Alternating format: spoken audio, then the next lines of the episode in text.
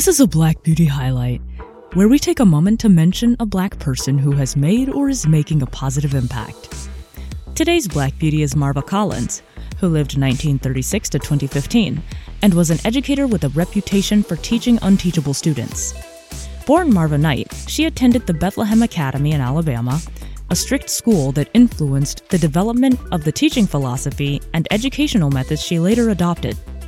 And it was a segregated school, by the way. Many segregated schools for black children provided them with a superlative education rooted in high expectations and community support.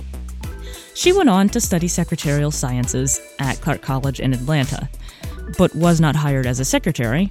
Can you guess why? Because she was black.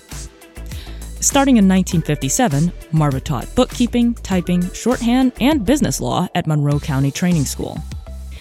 She moved to Chicago in 1959 and married Clarence Collins.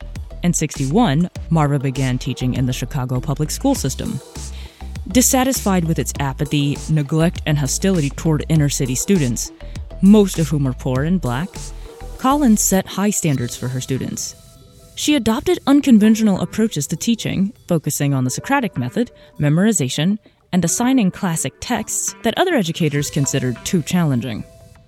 Frustrated by the Chicago Public Schools' low standards, Collins used $5,000 from her own pension to start a private school, the West Side Preparatory School, in 1975 on the second floor of her home. The first students included her son, daughter, and four neighborhood children. In the school's first year, she enrolled children who were labeled as learning disabled and, excuse the ableism, mildly retarded by the public school system.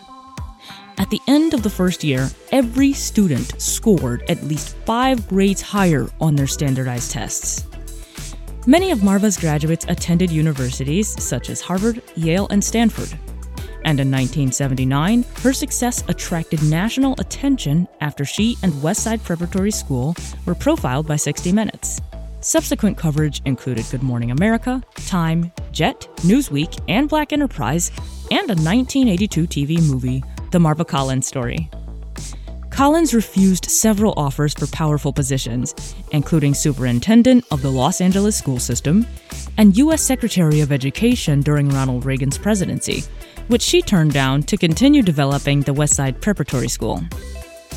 In 1982, an educational magazine accused Marva Collins of inflating test scores she was also charged with plagiarism, harassing parents for tuition payments, and fueling right wing attacks on public education.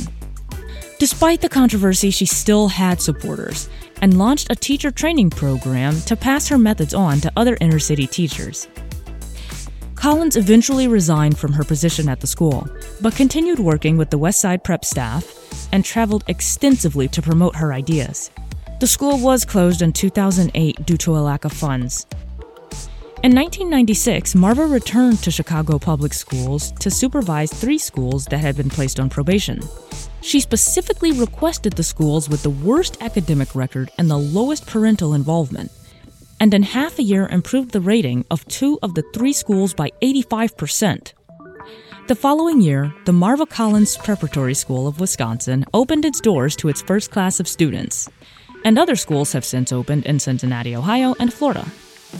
Collins trained more than 100,000 teachers since opening the Westside Preparatory School, and she traveled to Africa with the Young Presidents Organization to teach her methodology to educators worldwide. She received more than 40 honorary degrees, and in 1982 was honored as one of the legendary women of the world.